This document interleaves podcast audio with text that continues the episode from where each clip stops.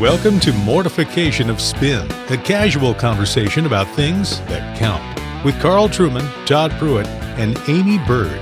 Mortification of Spin is a weekly podcast from the Alliance of Confessing Evangelicals. Let's join this week's conversation.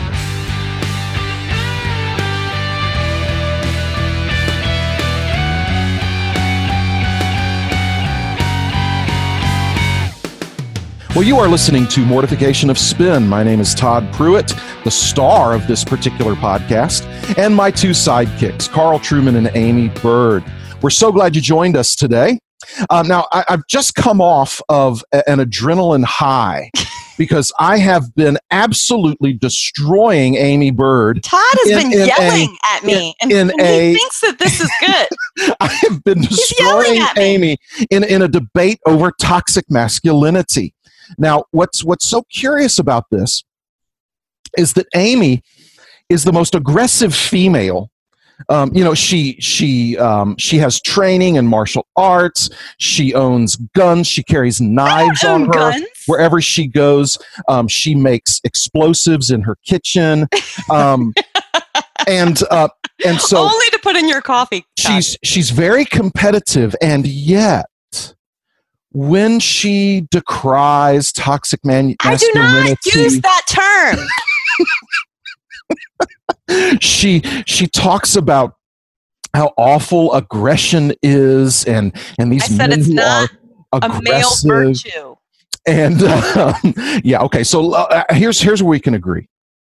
Aggression, as it is typically conceived of in in negative ways, I, I would agree with you. However, would you not agree? What well, what would you call what would you call that that impulse that that most healthy men have?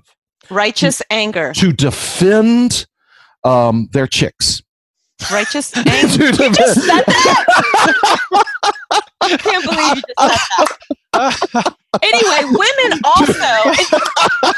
oh my gosh. Sorry. Oh, Sorry. Okay. Sorry. Okay. Now, now let me let do me do it. Let me do it the right way. Let me do it the right way. The, the the impulse, the healthy impulse that most healthy men feel to to defend the vulnerable, and and oftentimes, at least physically speaking, mm-hmm. that can be a girlfriend or a wife. Mm-hmm. Um, if if let's say if let's say um, it's it's two o'clock in the morning, and it's clear someone's breaking through the front door. Right. What what do we almost in a knee jerk way? What would we say about the man who jumps under the bed and and not oh my to gosh, try he's to such an aggressive man. to, and, That's and, just and, righteous anger. And, I mean, and, that, who, and who wouldn't and who wouldn't position himself between the intruder and his wife? I mean, that's a defender. So, mm-hmm. but it requires aggression. Aggressive, quote unquote, aggressive person is the one breaking in your house. Yeah, but but we require that protectiveness yes. requires a, a, a species of aggression. It puts you on an aggression. It does. A, a, a but I am saying aggression in itself is not a male virtue. And when we think of aggressive people, mm-hmm. such as you described me in the opener here. we do not look at that as virtuous quality. okay, now I, let me see. I'm, I'm going to do something very painful right now. Okay, um, I'm going to agree with you. Um, I'm, I'm just. I'm, I'm, oh, can you say I, it again? Say it I, I agree with you. I'm. I'm kind of. You know, part. I'm being partly tongue in cheek. I'm pushing buttons because yes, right. I, I, agree absolutely. Aggression is mm-hmm. is not a virtue. And aggression aggression is what we've seen coming out in a lot of these Me Too stories, mm-hmm. using mm-hmm. male males using their powers to overpower women mm-hmm. um, in ways that are very sinful. Yeah, and and I you know I I agree with Dwight Schrute from The Office who said that uh, one of the biggest downfalls of the the female species is weak arms. And yeah. so um, we need. Which is why I challenge you to a push-up competition in March. Okay. Sixty seconds. Who can okay. do the most? Okay. Okay. I, am You know, I'm going to think about that. I'm going to give that some serious. I know you said you were going to pray about it. yeah, yeah. Well, obviously, we're talking. Um, I mean, tongue in cheek, of course. Yeah, I, I know. Um, so, to our listeners, we're we're just carrying over a discussion. You know, the Gillette ad that came out, um, where the same the same company uh, that uh, that that sells their product um, even up to this day with with women wearing rubber pants um, plastered to their bodies is also right. uh, expressing grave concern that um, that men might be too uh, might be too manly. Um, now, see, uh, that's what bothers me because now I'm not trying to support Gillette, who's just mm-hmm. hopping on, you know, the whatever next popular wave right. is. And I don't right. think that they're like some huge virtuous company. Mm-hmm. And but they had some they weren't saying that manliness is bad. They were saying use your manliness to step in to these situations that are happening in our culture right now, mm-hmm. like bullying and Me Too mm-hmm. stuff and harassment. Mm-hmm. Use your manliness for mm-hmm. good. I just don't trust the culture to tell us well what bullying. I don't is. either. It's they want to sell razors. I totally agree with. You. yeah, and, and and that's and that's. My husband thinks it's you know. Quit pressuring him to shave. that's what he exactly. says. you know, I mean, I should not be expected to, you know, brush my teeth or use, use deodorants or or exercise hygiene. I mean, let me be me. Yeah, but I do want to say that meekness is a Christian virtue. It's yes, one it that is. Christ calls us to blessedness. And that mm-hmm. is meekness is knowing when to be gentle and mm-hmm. when to exercise righteous anger. Okay. And so okay. I think that that is what we should uphold, not aggression or mm-hmm. not like somebody who's, you know, totally passive, mm-hmm. but mm-hmm. to have that self control and that reliance upon Christ mm-hmm. To know when to exercise. Yeah, that's all, yeah, yeah, that's all I've been saying. Hmm. Interesting. so I, I, I want I want the audience to notice something that's going on right now. Um, Carl Trueman.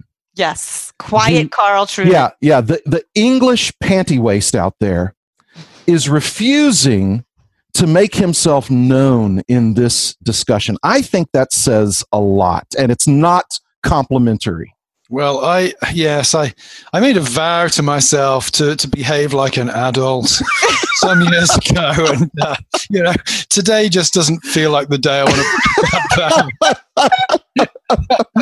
to. um, so if I can do the condescending English thing here, yeah, no, no, no, kidding on the topic we're going to discuss today. Well, well, in, in keeping with this um, uh, trend that, that we started here uh, in this recording with uh, addressing current issues, I thought, you know, we, we thought it was a little bit interesting. We, we looked at the top five podcasts of uh, episodes of Mortification of Spin in the year of 2018.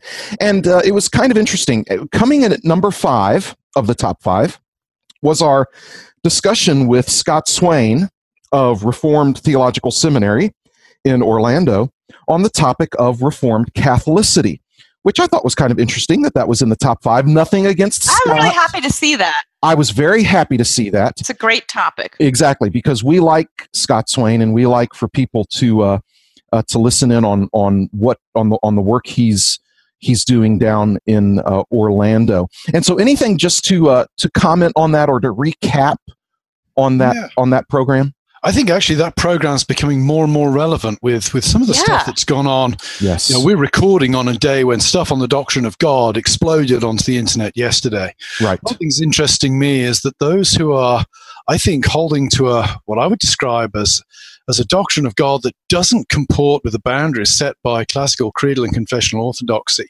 are also marked by sneering at, at uh, the sort of reformed retrieval movement. And what's right. interesting about that, of course, is that uh, as Scott explained on the podcast, reformed retrieval is really simply about recovering the the exegetical, theological, metaphysical context in which Reformed theology was formed and, and in which the Reformed confessions were forged. Yes. Uh, it seems to me to be odd that those who allegedly subscribe to these confessions Sophia reformed retrieval. Yeah. Because don't we want to know what these documents actually meant and mean uh, in order to be able to see and make sure that we are fulfilling our vows in relation to them? So I think uh, Scott's, uh, you know, Scott's a very ironic person. Mm-hmm. I think Scott's podcast and, and the work that he and Mike Allen are doing, which is effectively the, the practical application mm-hmm. of the kind of historical theological work that Richard Muller and those of us who sort of mm-hmm. S- associated ourselves with Richard uh, in, in, the last 20, 25 years have done. I, I think it's very significant work. And I think it's exposing the fact that certain strands of American Reform theology are more innovative than they care to admit mm. and mm-hmm. dangerously tinker with the meaning of the language of the confessions. Right. If you're going to replace the exegetical, theological, metaphysical context of the 16th, 17th century with something new, if you think that that's flawed in some way, then the burden really falls on you to prove that doing that does not lead to a fundamental transformation of the meaning right. of the words that you're subscribing to simplicity immutability exactly. impassibility these kind of things and that's the frustrating thing to me is that some of these folks are saying oh no i affirm simplicity so long as i can make it mean something that it's never meant before yeah a little bit like uh, pete enns affirmed inerrancy 10 right. years ago but we have to redefine it to make right. it credible with the current state of biblical knowledge exactly the same is being done with chapter 2 of the confession as was done 10, 15 years ago with chapter one. Mm-hmm, mm-hmm. Well, and Scott and Mike aren't just calling for retrieval in itself, but they're also calling to, as in the retrieval, to reform it to scripture and then to kind of renew it in its presentation to our, our culture today. Mm-hmm, mm-hmm. yeah. So, I mean, oh, yeah. it's more than mere retrieval, yeah. which is an important thing that yeah. Um, is being highlighted and, for good reason. But and, and to dare say that the the great theologians in the first four centuries actually knew something and understood from their daily study of the scripture for years that they understood how to systematically talk about God in a way that was faithful to the Bible and that they could do that before the 16th century. You know, what a novel idea. Um, yeah. Okay. So, so the, the, the number four um, most uh, uh, listened to podcast from, from 2019 was our um, podcast on uh, the church's response to child abuse. And not entirely surprising that that got a lot of interest, uh, given what, what we see um, in the news, what, what we know, not only about uh, the scandals involving the Roman Catholic Church, but of course, sadly, also the scandals involving uh, Protestant, you know, evangelical churches. Um, it's a sad, sad thing as you look at the statistics and and hear the stories and and and how unfortunate many churches' responses have been. Of, yeah, of, I'm, I'm happy and, happy yeah. to see that this was one of the most popular listened to podcasts for the yeah. year again. Yep. Um, and I think it's something that we'll continue to cover mm-hmm. and continue to talk about mm-hmm. because mm-hmm. it's an ongoing. Um, it's going to be an ongoing issue of how to protect our children well. Right. The church, how to respond how church officers respond mm-hmm. um, to hearing about any kind of child abuse. Um, I mean, a big part of the discussion has been cover up, which is just yeah. so awful. Mm-hmm. And and these are things that need to be talked about. And I think it's a good witness to unbelievers too to mm-hmm. have Christians talking about this well. It's also it, has been very encouraging to me that a lot of churches now are getting child protection policies together. Yes. Uh, again, very if anybody's positive. listening to this program and your church doesn't have a child protection policy, first bit of advice is find out what the state regulations are. Every state varies on child protection, but you're going to need to make sure that your church is in conformity with state law to begin with. And then I think think about the local conditions. We don't just want to do the minimum that we can mm-hmm. to protect mm-hmm. children. The state law and the insurance companies set the minimum, if you like. Right. Find out in local context how you can best protect the children. Right. Uh, care. Well, and, and and one of the things that that we've been learning, we've been revamping our child protection policies, um, just laboring over them for about the past three years at our church, and um, have had a great team doing that. And one of the steps in our process is we brought in a, a firm that consults with churches to do just that and um, uh, legally and morally ethically all of those things to to to go beyond just the, the minimum uh, requirement because one of the things they do in their training is they help you see you know, you want to do more as a church than just make sure an immoral event doesn't happen on your church property. You want to do more than that. Yeah. Because because most of of church uh, m- most of child child sexual abuse that comes through uh, the Christian context happens offside of the property itself and there actually are some things that the church can do to help mitigate against some of that. We can't mitigate against all of it, but there are some things that we can do um, in, in terms of of, of the people who are actually sanctioned in the church to work with uh, your children and youth. Yeah. Yeah. And, and so please consult with with a reputable group that does that. Uh, let me just tell you one story. Um, the, the, group that we brought in to consult with us, um, the very first thing that um, uh, the trainer did that evening was he showed us a video that was made by a, a, a larger evangelical church. I hadn't heard of the church, but it's a good sized evangelical church. And, and one of the members of their church, a, a lady who was a, a, school teacher in the public school, um, uh, had been uh, indicted uh, for sexually abusing um, a boy in, in her classroom, 14 year old, 13 or 14 year old boy. And um, they didn't give any of the details, but but what the church did was they had her on there, the teacher, and because now she repent she repented and now quote she really gets it. She really understands that why she did what she did was because of her poor self esteem. These are her words, and um, and now she knows that because Christ loves her, this is never going to be a struggle for her again. And she talked about how she hopes that the victim and uh, and and the family that they'll come to understand what she understands about Jesus now and and they're celebrating this and you and as i looked across the tables full of people in our church that were going through this training you could just see almost the horror in their eyes because what was intended by this pastor to be this see how gracious we are in standing with this sister who now really gets it was actually just one more level of victimization um, because it was a oh, oh I get it now. Um, and and now I'm fixed because now I understand something about Jesus that I didn't before, and I hope that that this boy and his family, I hope that they'll understand it too. And they can get it. Yeah, it, it, just was. It was. It was shocking. It was shocking, but it, but it showed the insensitivity of, right. of, of of a church of a church leadership to not know how to care well for a victim in in their desire to care for the perpetrator.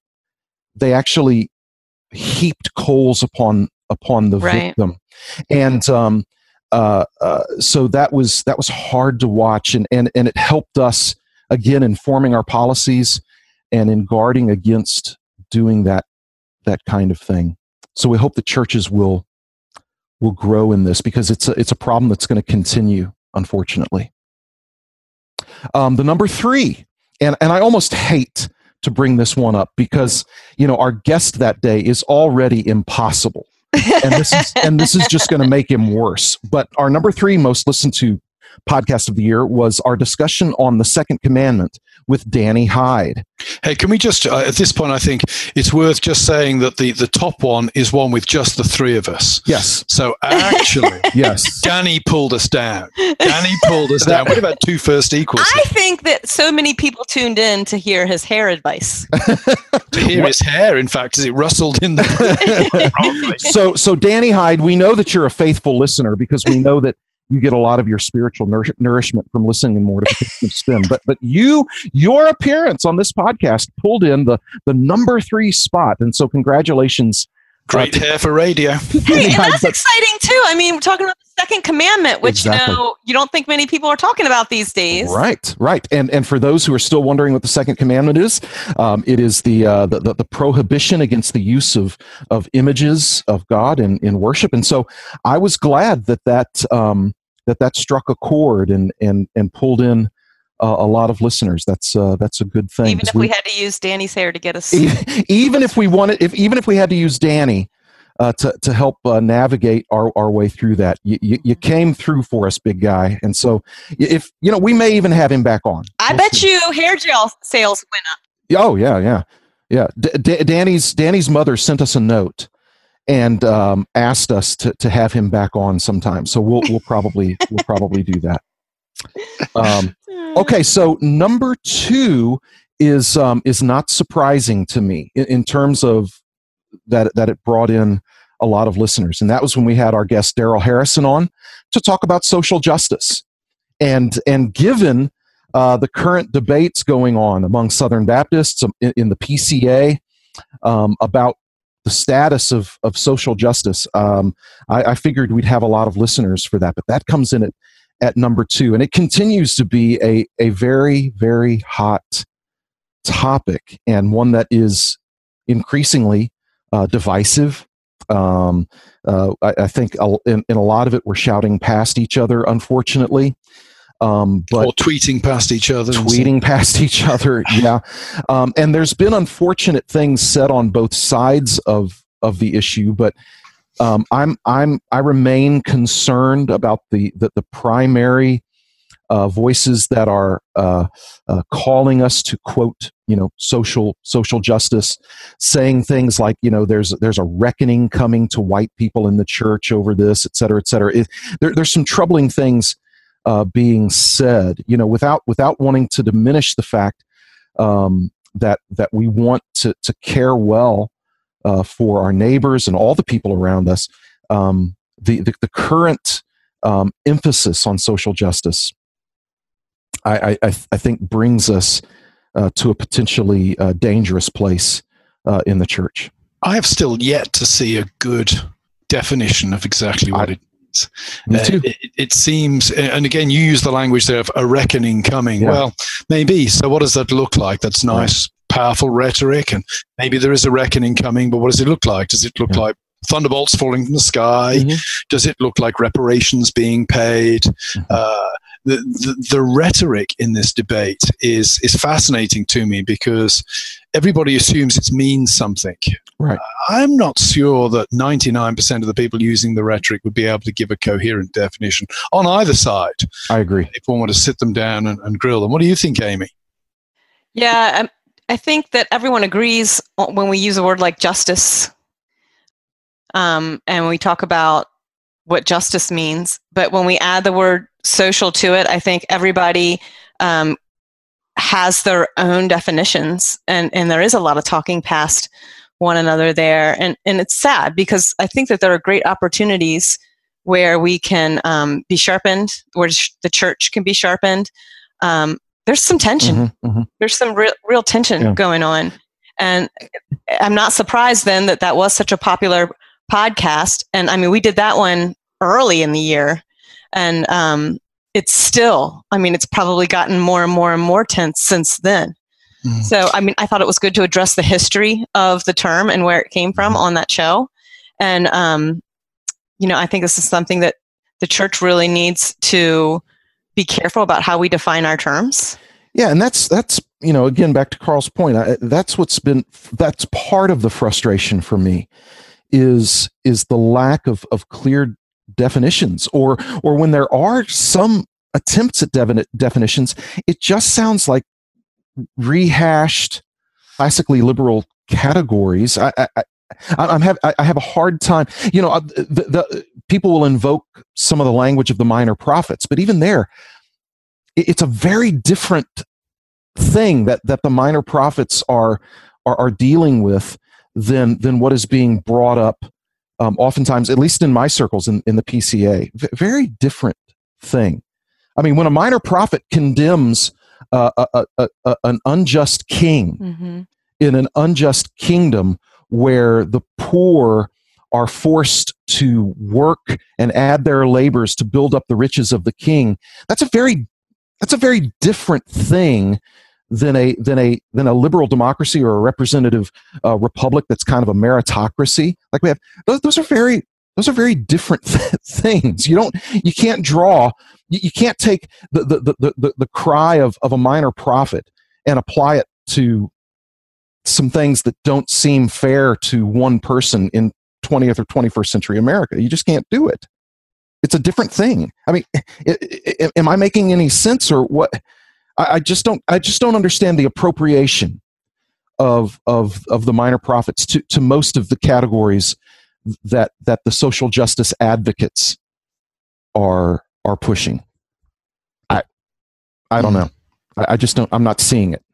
Yeah, and there's just so many levels to it. I mean, there there's the argument that minorities in the church are not being heard well mm-hmm. or or the church isn't hospitable right. to minorities and that the, the church um, which has happened is, which has happened we know yeah, we know that that's these true. are like we need to have mm-hmm, this conversation mm-hmm. and then um, then there's um, the more the broader social issues of racism mm-hmm. and oppression in society and where where the church's role is to speak into that right. and um, so that's the other discussion yeah. and then there's um, within that what is the church's main mission mm-hmm.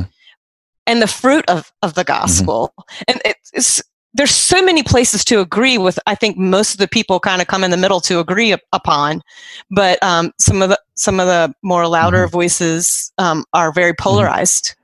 And one thing we're seeing just recently, and I think this will continue to develop, is the the permeability of the boundaries here. That the, the racial issue is becoming fused to the LGBTQ right. issue that there is not being a clear distinction mm-hmm. made there. I think some of this lies at the level of the theory being used behind right. it. Post colonial theory is not really predicated on the idea of universal human nature and universal human dignity. It's predicated on the idea of, of the social construction right. of, of human nature. Uh, and that's been swallowed whole. What's what's fascinating to me there is that 20, 25 years ago we had anybody who took an egalitarian view of, of women's ordination was excoriated by the conservative evangelical leadership for being on the slippery slope to allowing for homosexuality. Uh, and I think that the some, uh, I don't think it, it's inevitable that somebody who holds that hermeneutic will not be able to make a case right. against homosexuality, that there's some plausibility there. But what's much clearer is that if you uh, set up the race justice issue on the presuppositions of post colonial theory, you have no way right. to uh, regulate sexual identity. You have no way to regulate identity, period. No way to right. regulate sexual identity. And yet, the same leading voices who'd be screaming and shouting about egalitarian ordination practices absolutely silent on this issue because of course it's a career ending move right. speak out on the on, on race speak against the the cultural consensus at the mm-hmm. moment and you will be decried as a right. racist so i'm very pessimistic about how this mm-hmm. this will develop because the hermeneutical underpinnings of the issue right are profoundly significant for matters of, of simple biblical morality yeah, exactly, else. and that's and that's precisely why, Carl, we have some a, a ministry leader um, on staff at a PCA church, someone who she she was named recently, um, just last year, um, as one of the most influential people in the in the PCA. Uh, you'll see routinely on her Twitter feed um, hashtag trans justice and this kind of thing. And, and and what's happened is is that her hermeneutic on race has made it impossible for the for the very reason you outlined for her to draw differentiation between sexual identity then that that that that hermeneutic that she has adopted on race uh, requires if you like for her to apply the same thing towards everything that the world is saying about sexual identity and so that very yeah. church pca church in st louis now just has gone through a big embarrassing situation where they were going to be hosting a trans lesbian activist to yeah. speak in their church on a Lord's Day about, quote, celebrating trans lives. No, no, Todd. They never realized what she stood for. that's right. That's right. Not the official yeah. Yeah, yeah. And, and they've and they've had that same individual leading worship on various occasions, helping to lead worship on various occasions, and they never noticed. Yeah, exactly, exactly. Right, exactly. And this church is making the very point you made, which is because they've adopted. Because here's the deal: we have a, a real legacy of racism in our country and in churches in our country. Uh, not just the South, but the North also, but particularly in the South. There's a real, genuinely painful, ugly, sinful legacy of that. And and and we and there's still residue from absolutely. And we need to be able to acknowledge that, grieve that, and repent for that, and and and to continually look at our hearts to make sure that, that we don't carry those things over.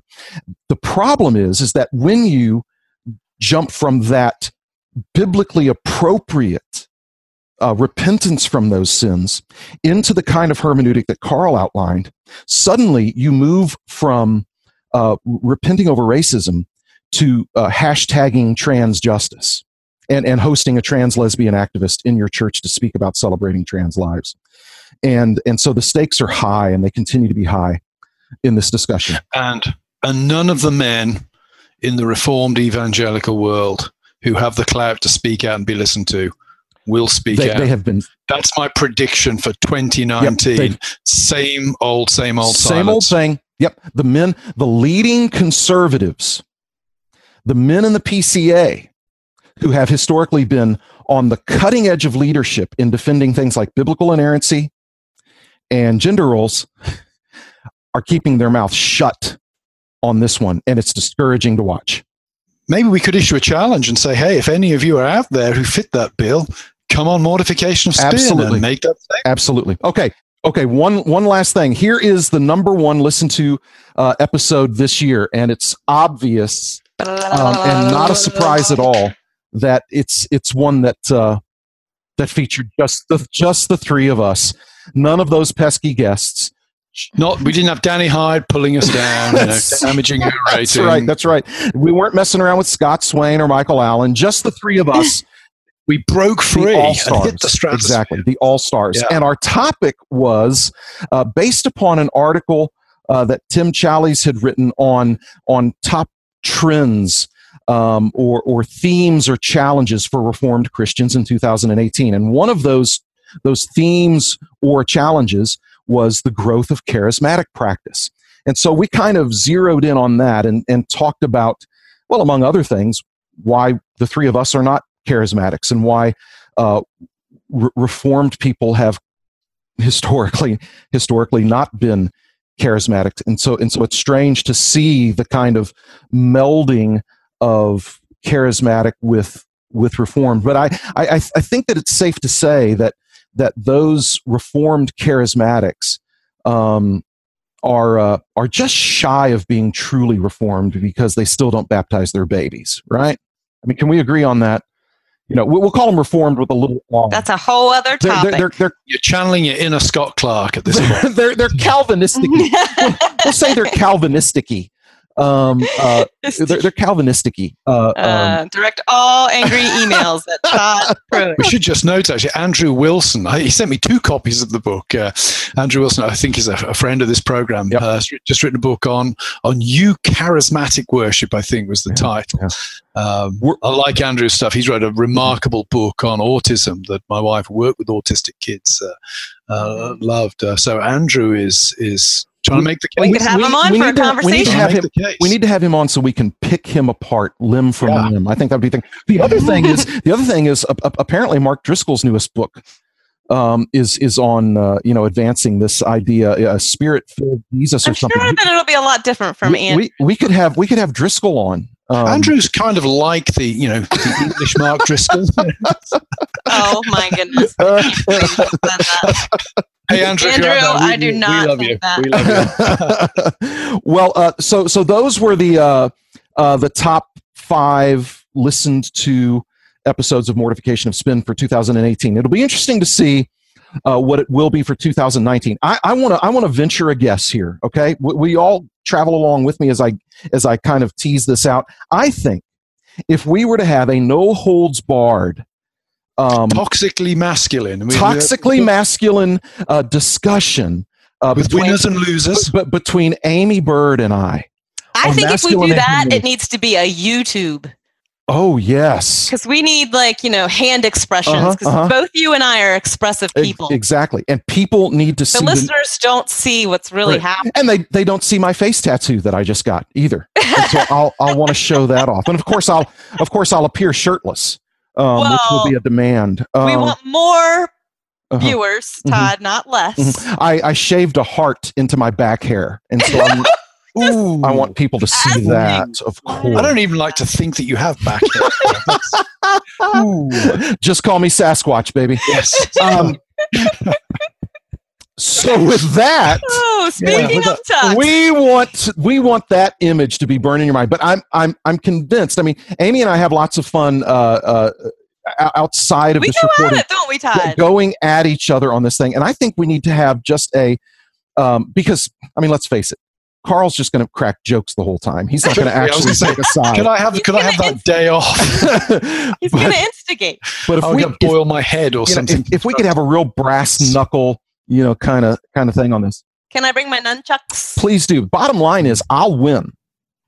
I well, will if win. you have to keep claiming victory, you didn't actually win. I, mean, I will win. It's a free tip, pro tip it, strategy. It, it feels who's, so good to win. Who's bringing this anarchy to an end? Okay. Do you know one of the best strategies in jujitsu? I would. Oh, of course I do. But maybe our listeners make your don't. opponent think that they're winning.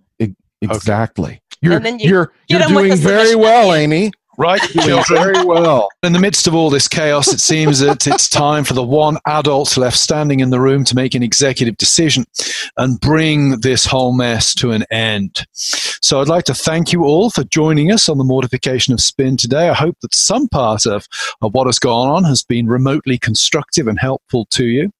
Uh, and I would ask you to pop over and visit our website, mortificationofspin.org, where you will have a chance to enter to win one of three free registrations for the Paideia reading groups that Mike Allen has been on the show and talked about for this spring, where the text will be one that's particularly dear to my own heart, and that is Martin Luther's Large Catechism. Also, while you're on our website, please uh, check out the blog. And also, uh, you may well notice that there is a link there that allows you to donate to the podcast. It'd be great if you if you felt there that you're able to uh, help us keep the podcast on the air. All that's left for me now is to wish you well until we meet again.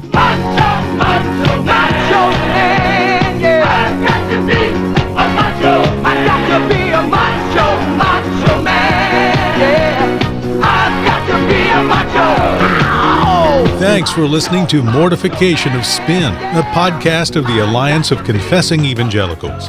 To read more on hard hitting topics like this, visit the podcast page and blog at mortificationofspin.org, where we'll have links and other articles from Aimee, Carl, and Todd.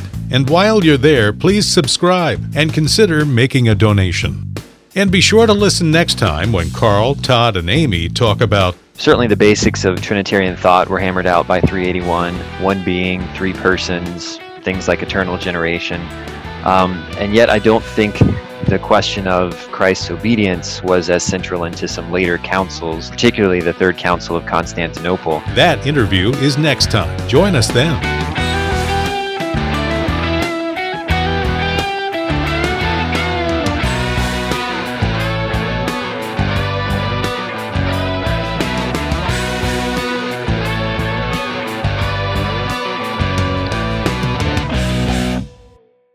Hayden got his gold medal, by the way.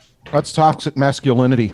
I hope everybody everybody got the medal, right? Yeah, yeah. no, my son won gold. Oh, he couldn't oh. have won if somebody hadn't lost. They both exactly. They both I have a real problem. I have a real problem with this kind of toxic masculinity that is being that is being propagated in the Byrd household and forced upon all of us with this. Oh, my son beat the other losers because yeah. they're not as strong as yeah. him. I, I, I shudder to think what that is teaching our young boys. The martial arts. Yes, and girls. The, the aggression, and girls. the aggression and the stoicism. It's not stoicism. That oh, come on, come on. It's not stoicism. It most certainly is. Do you yeah, know what getting, stoicism you know, is? Getting, getting in touch with your katra. You know. Your what? Your katra. Are you saying that, you know, you know, karate is not here; it's here. Well, you're right. Here, yeah, and here.